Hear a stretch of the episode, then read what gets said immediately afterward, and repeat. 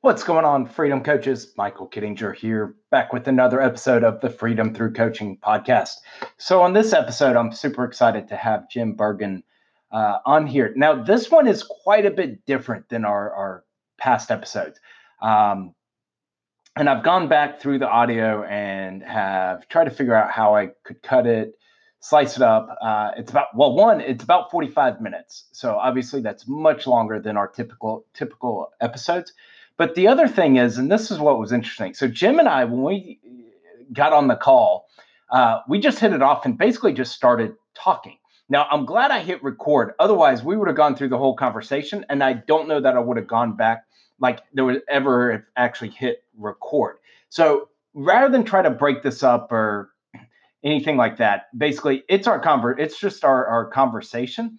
Um, so it's a little different. There's not like a, a, a hard stop. It's more just you're picking up kind of in the middle of our conversations, but don't let that deter you or fool you, because Jim drops so much value in this episode. Um, in particular, quick background on Jim, and he'll go through it a little more in, in the episode, but he was a pastor. Uh, they have two kids, uh, but his wife deals with, with mental, um, with some mental health issues. And so he's building a community and support and, um, you know, an entire program around supporting those who support those with mental health issues, and just amazing, amazing. But like I said, the, the episode's a little different than our typical uh, format, but I hope that won't stop you. It's an amazing episode with tons of value. So with that, I'll cue the intro, and then basically it's just going to pick up pick up right in the middle of my conversation with Jim. So here we go. Welcome to the Freedom Through Coaching podcast, where we help you leverage the power of coaching programs to bring freedom to your life. If you're a coach, course creator, or other type of knowledge expert, and you want to build or grow a successful group coaching program, then you've come to the right place. Now here's your host, Michael Kittinger. But we met, she taught me how to fish, all that stuff. I'm a, hey, listen, I'm a kid from Philadelphia. We don't have trees. We don't have any of that stuff. Yeah. The only type of fishing you have is to go into the grocery store. Yeah. Well, I was, uh, I pretty much grew up in the South, but I'm was born out in Los Angeles. So mm. imagine the culture shock, you know, California, Los Angeles to, uh, I grew up down in Mobile, Alabama. Oh, wow. Yeah. Uh, bit of a, I still remember first day of school, second grade, I got in trouble because the teacher asked a question. I just said yes, because like in California, there's no, I mean, you didn't say sir or ma'am. I, my teachers, I knew them by their first name or whatever. And the teacher was like, yes, what? I was like, yes, yes. I mean, I like just, it got in trouble because she was like, yes, ma'am. I was like, I, I don't know what that word means. That's awesome. I'm just like this little timid kid, second grade. Second grader, but uh, yeah, I mean, but obviously I've stayed in the South. I love the South. Um, yeah. But uh, my mom's up in South Dakota, and it was Memorial Day here. I think we hit like upper eighties, and they had, I want to say like three feet of snow. Mm-hmm. I'm like, that, that, you know, that, it's not supposed to be snowing on Memorial Day now. No, it's not. So, but yeah, no, Orlando's fun. Uh, Nashville's fun. Um, yep. You know, both good cities, both good cities. Yep. I, my two little girls, like my littlest one has never seen snow, so it'll be interesting. I had my how, fair how share. How old are the girls? thirteen and seven. Okay. Okay. Nice. I've got mm-hmm. a fourteen-year-old boy, or about to be fourteen, and then twelve, about to be ten, and four-and-a-half-year-old girls. So. Oh, wow. Yeah. Yeah, we stopped at two, and there was multiple reasons for that. Um, my wife, number one is my wife actually was sick most of both pregnancies, and we almost lost the second baby. Oh, and goodness, yeah. And the other thing is my wife is actually diagnosed with like five different mental illnesses, and we were just like, it's just way too much to – I work a job, take care of my wife, the kids. I'm an entrepreneur. You know, I was I was an I'm an ordained pastor, so I pastored a church for a while, and I'm just like, yeah, we started cutting some of that stuff out and just started focusing, but it was just way yeah. too much. Yeah, I mean, most days I wish I had stopped it. I know. I get I, it. I don't know. Like, this may be really mean, but I tell the kids all the time that, that, you know, I'm always, I'm always looking to give two of them away. And they're like, well, which two? I'm like, that depends on the day. It depends on the day. You know, see, listen, when you have parents of multiple children, like, we get it. There are days where, like, yeah, you're, your shit being shipped away. And, but if you get like a parent of a single child, like, oh no. Yeah. Right. Yeah. You have no idea. When you get outnumbered, it's, uh, yep. Well, and, and I grew up with two brothers, so just girls alone. My my wife still tells me, she's like, you, you just like you can't you can't treat the girls the same way you do our son, like, you know. Oh, I don't. And I'm like, I, I just I grew up with brothers, like I, I don't understand all this girl drama, yeah, like. I don't either. But that's the funny thing is, I, I grew up with just all girls. I had my dad walked out on me actually when I was ten. My my grandfather choked to death in front of me. Oh, goodness. And like, he was the last man in my family. So it was mom, my two sisters, my mom's friends who were all girls who all had daughters. And now I have my, uh, my wife and two daughters. And then yeah. even, even the freaking dog is a girl. Oh, so it's kind of like, it's just you like, you should have at least been able to claim that one. Oh, well, you know, they, it was a, it was a rescue, man. It was like, yeah. it was like, they gave it to us, and best dog we've ever had, but it was kind of like, yeah, this is just funny. Yeah. Yeah. Awesome. Well, so kind of tell me a little bit more about, about your stuff, what you got going on. Um, you know, I actually just started launching out into this new direction. I have been a, in the personal development field for about twenty years now. Um, I have a master's in leadership, John Maxwell team guy, you know, I've been I a saw, pastor. Yeah, I saw that. yeah. So, so I've been around doing personal development, personal leadership for a very long time. Love it. Live for it. I mean, my whole top shelf of the books is nothing but leadership. I mean, and I've got two other bookshelves. So, I mean, as I was doing this and, and for the last, for eighteen months, so I stepped down from the church. We moved over to Orlando just because my wife started triggering, and she actually that year went into hospital seven times that year for suicide. Oh, good. And uh, I actually had, I was working a nine to five while building the entrepreneurial dream. You know, we all, how we do that sometimes because yeah. I needed insurance. Yes, sir. And so what happened that year was, the state stepped in and said, hey, you can't, your wife can't be alone with the kids. So I lost all my income, like every bit of it. Cause I told my job, I'm, I'm a teacher. So I said, hey, listen, can I have a thirty minute window and we're good. And they were like, nope, you're not working here. Yeah. So, so for yeah, that, eighteen- that'll turn your life kind of, uh, on its head. In a, you ain't kidding. You ain't kidding, man. Uh, so for eighteen months, I've built a bit, I've tried to build a business. I, I found, I wound up building it backwards and building the wrong business because I didn't have mentors at the time, I, but I started getting them. Right. Mm-hmm. But the deal was, was that I was finally charging for what I was doing for free for twenty years. So I had to navigate through changing of mindset of I'm not a pastor anymore. I may still be ordained, but I'm not pastoring mm-hmm. to, to I'm an entrepreneur. So that eighteen months was a very uphill, hard learning curve. Um, I did wind up taking a nine to five. I, I work as a behavioral specialist with special ed kids, okay. just so my wife can maintain the insurance while we build the dream. Yep. And so the focus shifted. So I moved from coaching because even though I'm a good coach, it's not my passion. It's not like I'm a speaker, I'm a trainer. Get me on a stage. This is where I want to do. I've been doing it for fifteen years. I want to do it for the rest of my life. Yeah. Yeah. So what I started doing is, um, I, I, everybody told me build a coaching, build coaching. I built a coaching. I made some money. I mean, I made some money. I was there, you know, and the deal was, was that it ultimately just kind of fizzled out. So I shifted gears, and this year has been a gear to where I'm building a platform with like a course, a community that's going with the course, but my job has moved from coach to trainer. Mm-hmm. And I'm great with community. Like I'm super good with building relationships and rapport, and I'm building a community to tro- coach train. Not, I mean, trainer. Now they do have an option to one-on-one V I P coaching later. There is that ladder. Mm-hmm. But what my focus has changed to is still the personal development realm, but I want to work with people who have my similar situation, people who are dealing with mental illness or their family is. Okay. So, because me building a business looks nothing like somebody like you who's building a business, because I have so many barriers.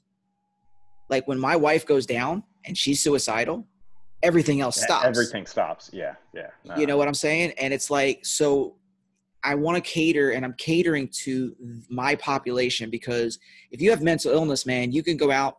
My wife right now could be on the phone and be at five meetings today alone. But what about the caregiver? We have nothing. Mm-hmm. I remember, I remember being my past, my bishop, he's over twenty-five hundred churches, and we're young pastors at the time. And I said, I said, I said, dude, I said, you're twenty-five hundred churches, twenty-three hundred churches. Is there anybody out there who has what we have, that are pastoring twenty-five hundred people, twenty-five hundred churches, who have mental illness, who are pastoring, who can mentor us? We were desperate for a mentor. He said, nobody's talking about it but you guys. Hmm. And at that point, my wife and I said, we're going to be the mentors that we never found. So we're diving into this community. My wife's coming from having an illness. My wife has the illness. I've been the caregiver for twenty years. Yeah. And we're diving into this community, into this, into this realm where we're going to focus on helping the caregiver create margin to be able to build a business, you know, take the principles and everything that works in business and, and, and to modify and modulate that to be able to work within what we are, what we're given. Because to be honest with you, most guys in my, in my situation give up hope. They stay, they have their, they, they want to be entrepreneurs. They want to get out there and do, but they never are more than the identity that they gain from the illness of their parent, their wife, their daughters, or whatever. So I want to break that mold. I want to change that, that dynamic in that conversation. So, okay. No, that's awesome. That's awesome. Um, now what, just so I kind of clarify, yeah. What's your definition of a coach versus a trainer? Okay. So like coaching, because you yeah. said you're, you've transitioned from coach to trainer. So I just want to make right. sure. Yeah. yeah. Now, you know, obviously coaching is where I sit with you one-on-one and we, I ask you questions and we kind of develop into what's the issue and how can we have steps to get through that. Right. That's mm-hmm. just coaching one, you know, but I'm more into the training. Like, let me help you give the steps. Let me give you the thing. And then I want to rely on the community. Like, I'll be there to guide. I'll be your guide. I'll be your mentor. But let's get back into the community so that we can be held accountable to walk out those steps. Okay. You know, and then if somebody needs to be much more hands-on, well, then they have the option to get the one-on-one coaching with me. But that's going to be more of a, I don't want to work with like fifty co- people I'm coaching. Yeah, yeah. Give me a bunch of group calls. Like, I'll get on groups all day long. But the one-on-one, I want to, I'm limiting those to maybe ten every six months. Yeah, yeah. No, and that's the way to do it. Um, so, okay. Well, that helps, because when you talk about that structure and, and really being more of a kind of a guide or a trainer um, with the group community aspect, um, yeah. yeah, I mean, that's more of a kind of a group coaching structure, uh, yeah. certainly, as opposed to, yeah, because with the one-on-one, I mean, one, it just the, the time constraints. Yeah. Um, it, it's, I have found, because I've done one-on-one group and everything, it, it can be more, it can actually be more just mentally and emotionally taxing yep. doing the one-on-one than more of a group, um, you know, kind of leader of the community aspect. Yeah. Uh, certainly, because, you know, and you know this, I mean, especially being pastor and everything, the, you get, you get a lot of the support from the group, not the pastor, right? Not right. the leader. Um, yeah, I mean, it's, you know, it, it was interesting. My, our family, we went through uh, kind of recently, just a couple of years ago, where we started visiting a bunch of churches. As the kids got older, you know, the, our needs changed and everything. And it was, I mean, largely determined more by the, the community and the support and, you know, the church as, as a, as a body, as opposed to just the, you know, the pastor. And I think that's certainly true in this instance. So. Absolutely. I do um, every, every day I do the hashtag wisdom bomb. I've mm-hmm. owned that for about a year, and it's become some of my most popular things that people do. I think today's wisdom bomb that I dropped, just kind of go into this. I said, you're, you will never complete your dream without a community around you. It's just basically it's, it's listen, there's no long rangers. The Lone Ranger is done. Years ago, when you had them, you had your rising stars who were the long rangers in industry. And that's, that's going away, because now people are wanting the community. They're wanting the authenticity. They want to connect. And in order to be successful, they want to feel part of something. That's just human nature. We all want to be part of something. Part of a group. Yeah. Yeah. And, and then so, it's, as leaders, it's our job to make sure it's a positive. Yeah. I mean, you know, people join cults and different things, but oh gosh, the yes. feeling of of acceptance, you know. Oh gosh, uh, and it, it, it's it's a challenge because now in the mental illness piece here, there's a lot of like really raw nerves, like pain points. Like you want to talk about pain points? There's a lot of rawness in here because you got people that are dealing with Uh, mental illness who are trying to commit suicide. You got people who are cheating on their spouses, not because they want to, but because certain aspects of bipolar produces a hypersexuality, which things just happen and they become very impulsive, mm-hmm. right? Um, there's all sorts of rawness. And then you've got the, the neglect that where the husband or the caregiver, wife, husband, whoever it could be, is lonely, like super lonely, because you can't connect with your spouse when they're triggering. Right? Like there's been times where it's two, three, four months. My wife was on the couch and I'm sitting here like, there's no spousal interaction. I take on the full responsibility of being a caregiver. Right. Mm. So there's there, you know, se- sexual intimacy is low. Relational intimacy is low. Uh, you know, conversation is low. So you're, so the caregiver becomes into this place where they're raw emotionally because their not needs are not being yeah. met. The spouse who has the illness or the son, daughter, whatever, is raw emotionally because they're full of shame and guilt because they just did this to the person they love. Mm-hmm. So you're coming into this and it's very – go ahead. Oh, no. I, keep going. I mean, yes, I, I, especially with the, the guilt and, you know, where it's it's it's out of their control, yep. you know, and, and, but yet you still feel like it, it, it, it's your responsibility or because of you. Absolutely. And and that's where the challenge gets because it's you watch some of these movements and they do build cults, and cults are built off of manipulating insecurities. Mm-hmm. Okay, that's that's what a cult does. I manipulate your insecurity to where now I'm the thing that is your answer. I'm the reason you're who you are. Um, and it just becomes that power struggle. And it's easier to do that with people who are in this space. Now, for the last twenty years, I've been doing personal development, leadership, you know, all that. And the number one thing I, I focus on is self-leadership. Now, I can help you build a team. So if you ever, you know, people want to come, I can show you the dynamics of team building, why you need certain aspects and different things. We can build an organization, whatever you want to do. But if you don't get the self-leadership correct, everything else doesn't matter. Because self-leadership is character development. Mm-hmm. And the deeper you go in your character, the more sacred it is when people put their trust in you. So when you become a – go ahead. I'm sorry. Oh, no, no, no. Go on. I mean, no, no. Okay. So, no, it, it just comes down. So when you become the community leader or you become this person who is leading a movement or you become this person who everybody's looking to you, there's a sacred trust there. And if you're going to be a leader worth their salt, and you've got to work on your own insecurities, you've got to work on your own character so that you can be the person that helps them find what they need in themselves that they – that there comes a point, and this is what I share with people, that when I coach you, when I train, when I do ever, I want you to get to a point where you don't need me anymore. Because I don't want you to be a lifelong, you're going to keep paying me and paying me and, and this codependent relationship. I want you to be so, so incredibly built up in your life that you don't need me anymore. And if you want to continue to stay with me, then that becomes a personal choice. But you don't need me as you once did. And that's where I think character leadership comes in, is when you're leading these these movements, these places of margin where people are raw, mm-hmm. then you get to the place, I'm going to build you up to where you are in yourself all that you need. So what would you say would be like, you know, just one or two, three kind of tips in terms of um, that char- building that character leadership, that internal. Okay. So the, so that's a great question. So one, two, three things. I'm going to tell you the number one thing that you need, I need, that that is very hard and you find it very rarely, is accountability. Okay. You need, I need somebody in our lives who we give one hundred percent permission to call us out on our bullcrap. Because if you notice, the people who are most successful have that in their lives. The people who mm-hmm. struggle with success don't. And we will go around and we'll pontificate our own stuff. And we'll be like, wow, look at this. And underneath, we're falling apart, self-sabotaging. And you may throw up a number that says, hey, listen, I made seven figures this week. And then next week, you're drinking it all away.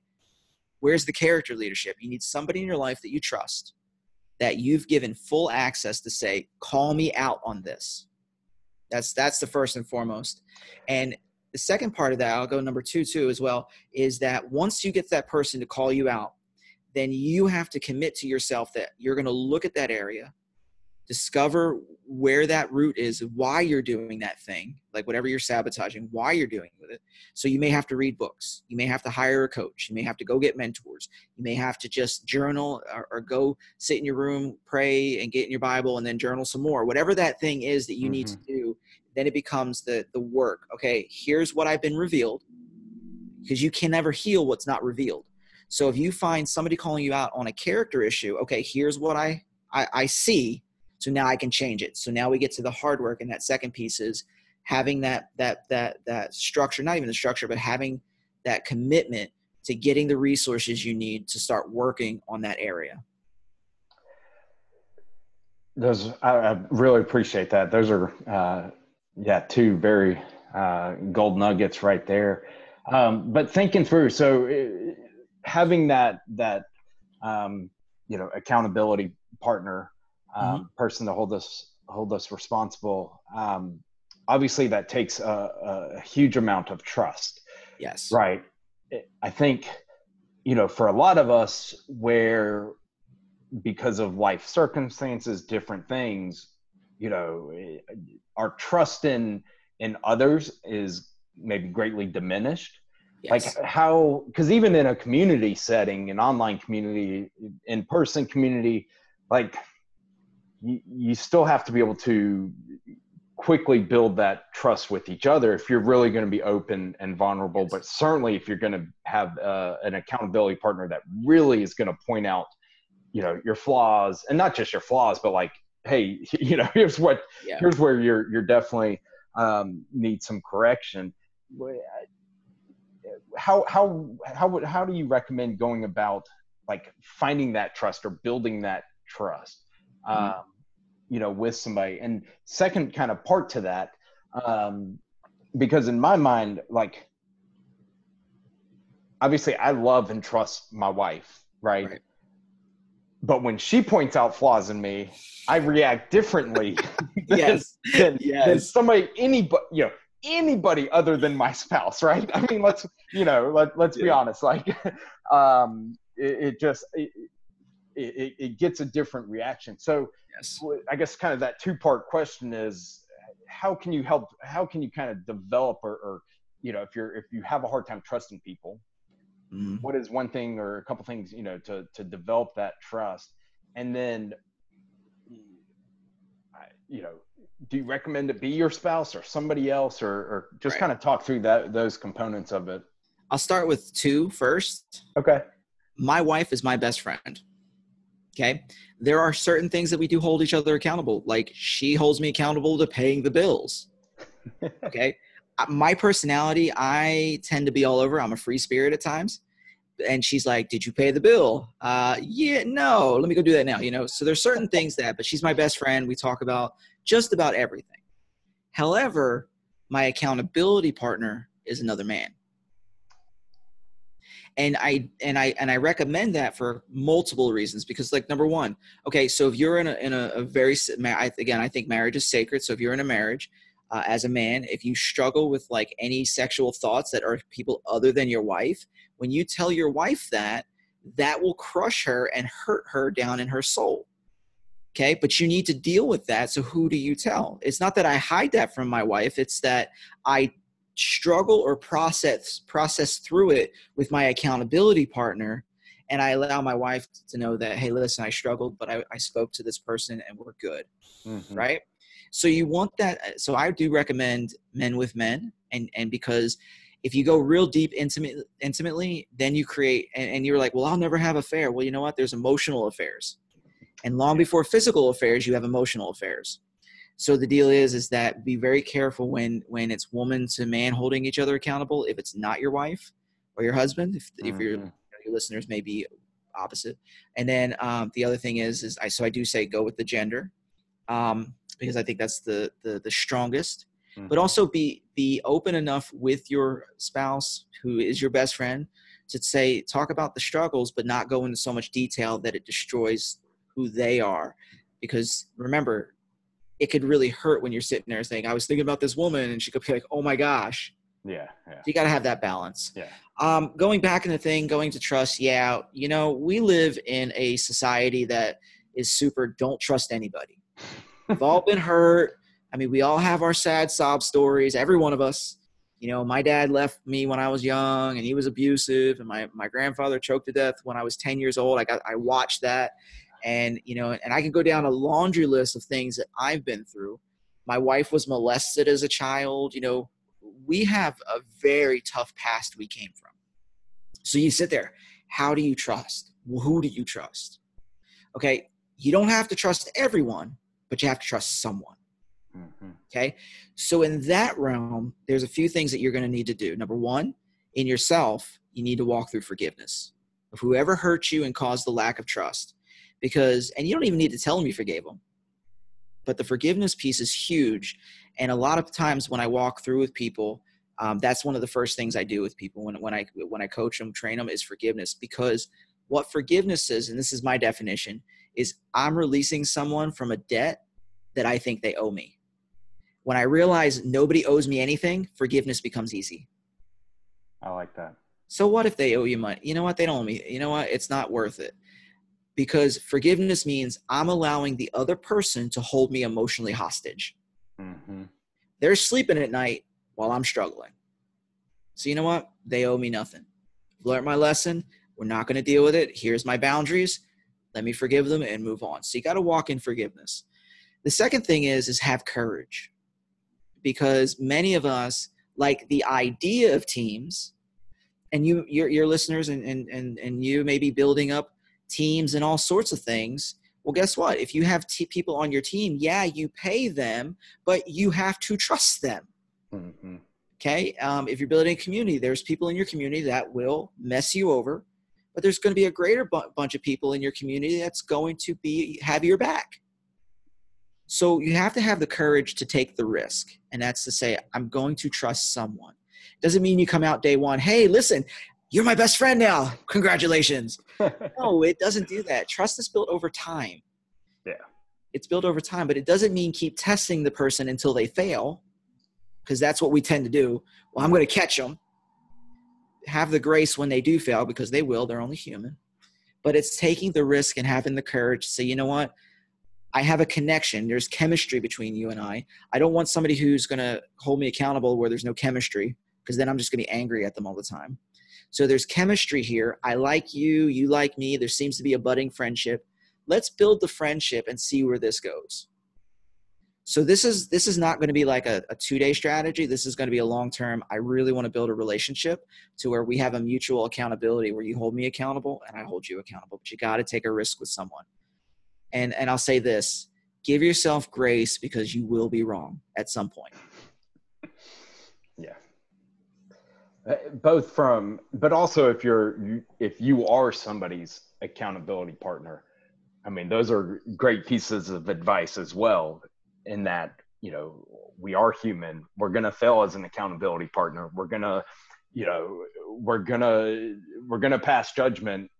Yep. Now it's, don't let the judgment affect, you know, the, the relationship or, or the trust the person has put in you if you are the accountability partner. Right. Um, but I mean, you can't go against, we're human, right? I mean, we right. have our flaws. I mean, we, we, we have do. sin. Um, yep. You're not going to so, find the perfect person. And I mean, seriously. And the other part of that, and give yourself grace, because there will be a few people in this journey that you pick that you shouldn't have trusted, but you did. And that's where the grace is going to be really important, because when we're hurt, hurting people hurt people. Therefore, we close ourselves off and we become this, just this nastiness. The truth of the matter is, don't allow, and this is something I've had to tell myself over the years, to not allow the, the sins or the struggles of one to, to close me off to the others. That makes sense. Um, so Okay, so that's kind of one-on-one accountability.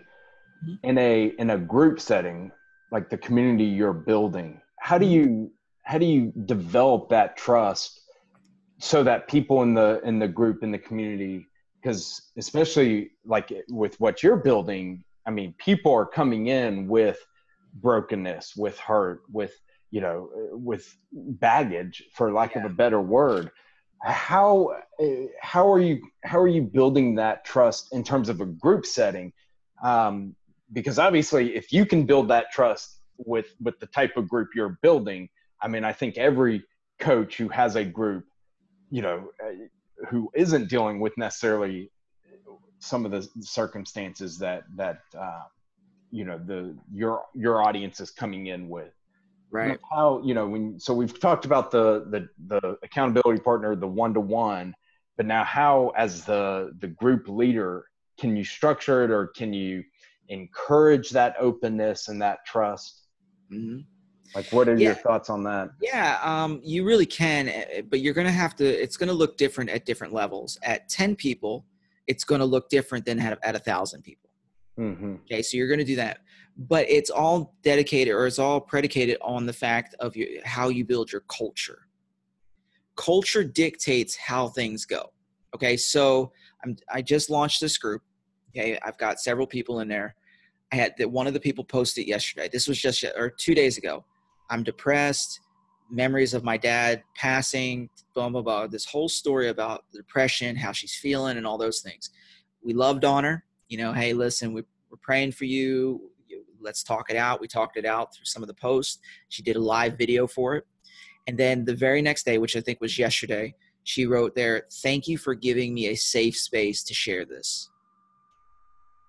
As the leader, it is your job. I don't care if who your target audience is. It doesn't matter.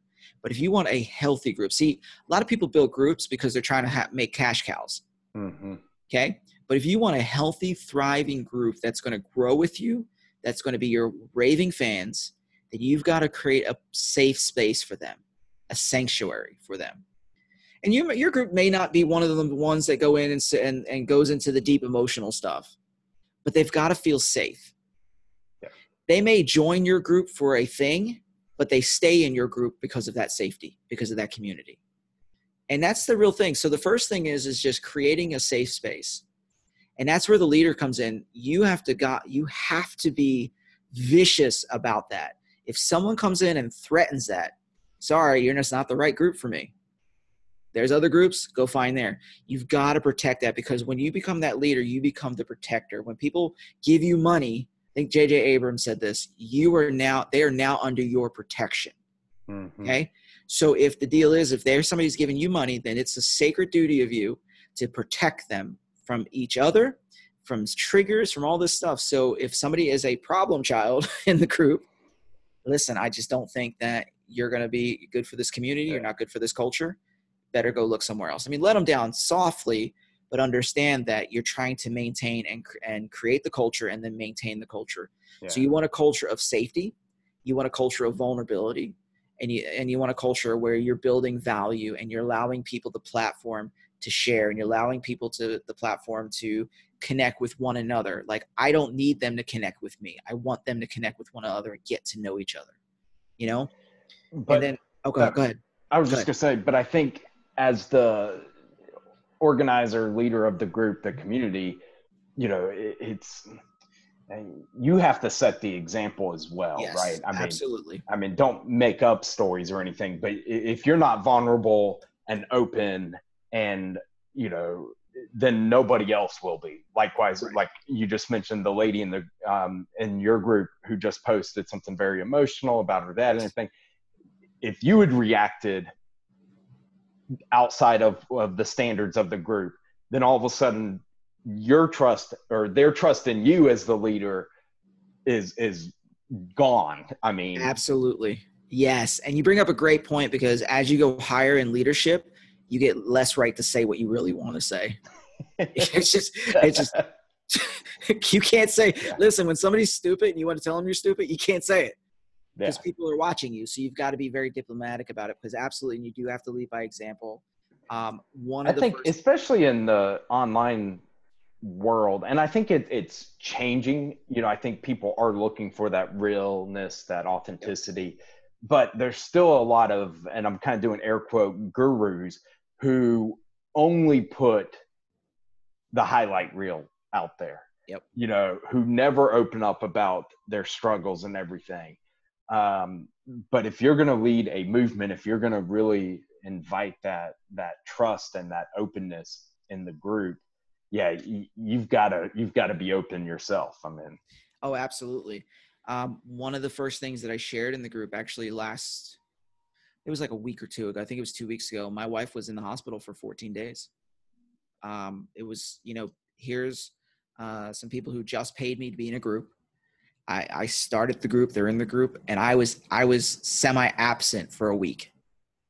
And I got in there and I just, and I got on live and I said, guys, my wife was just hospitalized for suicidal ideation. And it has been crazy because the, the state was called. So the state's coming in to make sure the kids are okay, which they are, you know, and I had it. So I sent them up to my mom up in Philadelphia. And then just making sure that everything was taken care of to make sure my wife was okay. And then she stayed in the hospital for about two weeks, right? And I shared that. I have no problem sharing my pain. I have no problem sharing my hurts, none. Because I, something my wife and I always said is, since we started this journey, is that if our mess ups, if our feelings, if anything we can do can be leveraged to help someone else, we're willing to do it.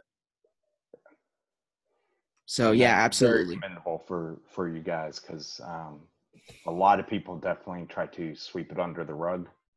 Yeah. Uh, There's a hurt, man. One out of every five people have mental illness in, in America. fifty-four million people have mental illness, yeah. Right? And double that, and then you have your caregivers involved in that. So somewhere almost half the population of the United States of America are either mentally ill or taking care of somebody that's mentally ill. Okay. It's just, it, and, and I mean, if you're bipolar, it could be one and the same, right? I'm right. Yeah. Right. No doubt.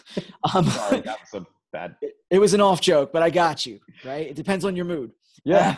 Uh, so, but, but we joke about this too, because if you can't laugh at yourself, then that's part of the problem. But the deal is, is so, so you think about that.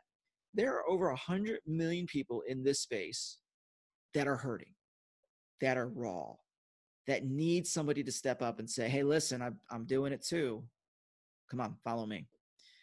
And listen, this is not a mentally ill group.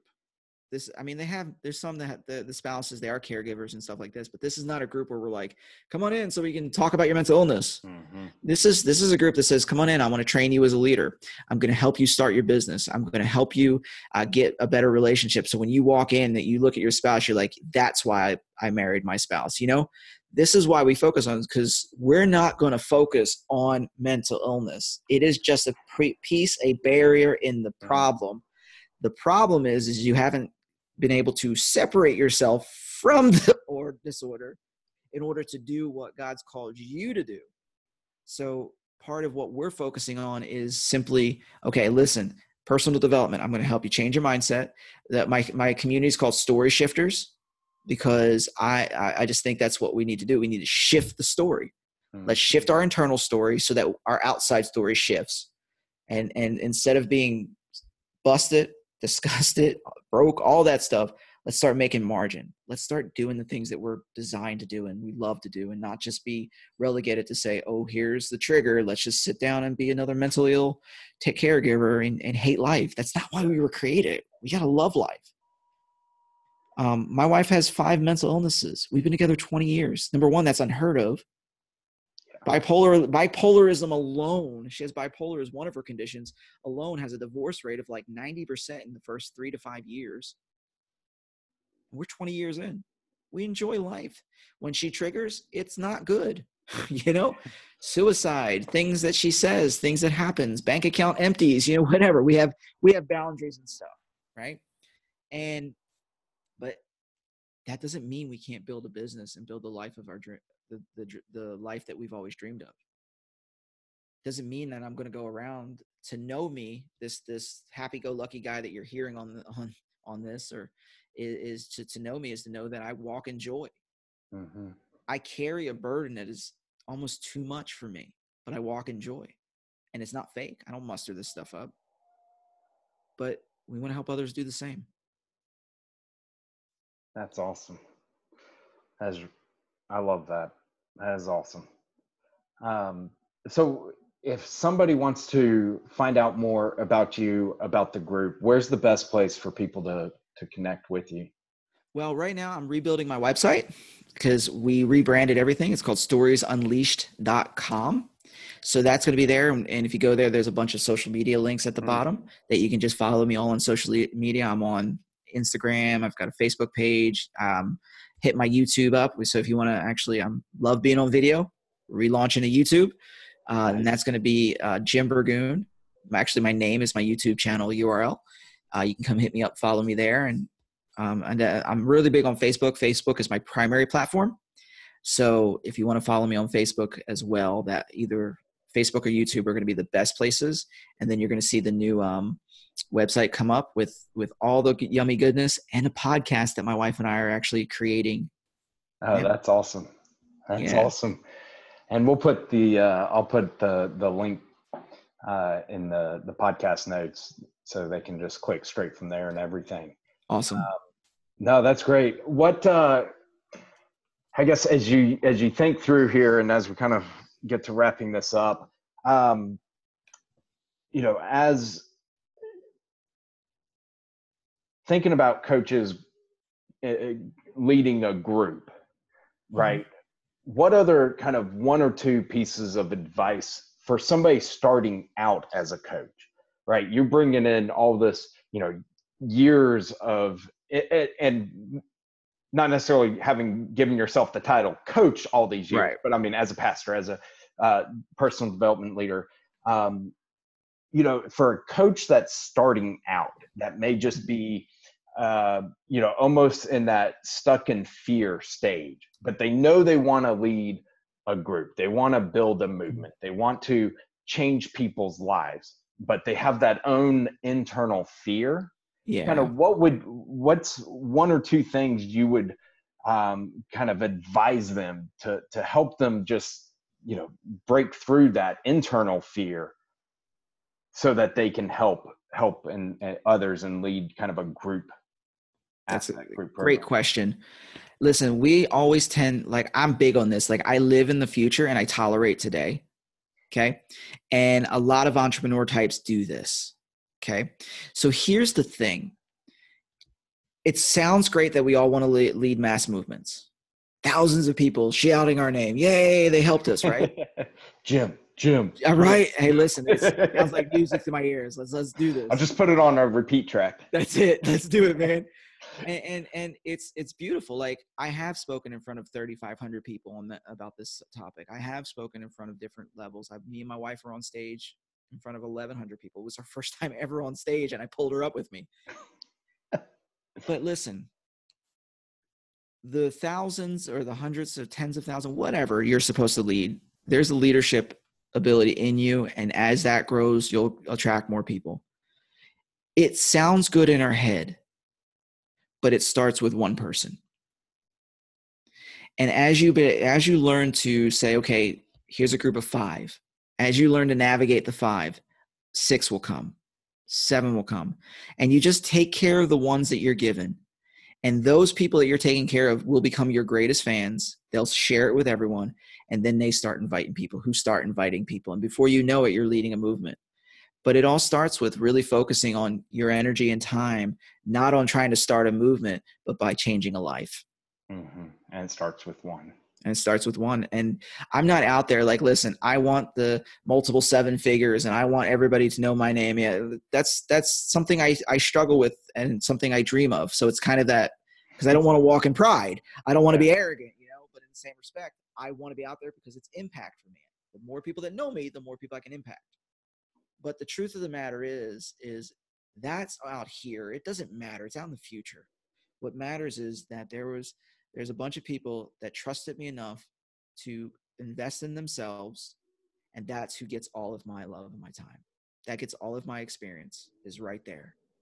As the, I know it's going to grow. That's not even a thing, but I'm, I'm managing this with this piece because we're stepping into new territory, mm-hmm. you know? So I've, I'm, as I grow, we'll learn new boundaries. We'll learn new cultural pieces. We'll learn how to say, nope, not there. But it all starts with one. And, and, and you want the fifty, you want the thousand, and you watch all the gurus. Get your four hundred thousand people and one hundred thousand dollars launches and stuff. Listen, I got so excited when I made seven dollars a few years back. I was like, yeah. And yeah.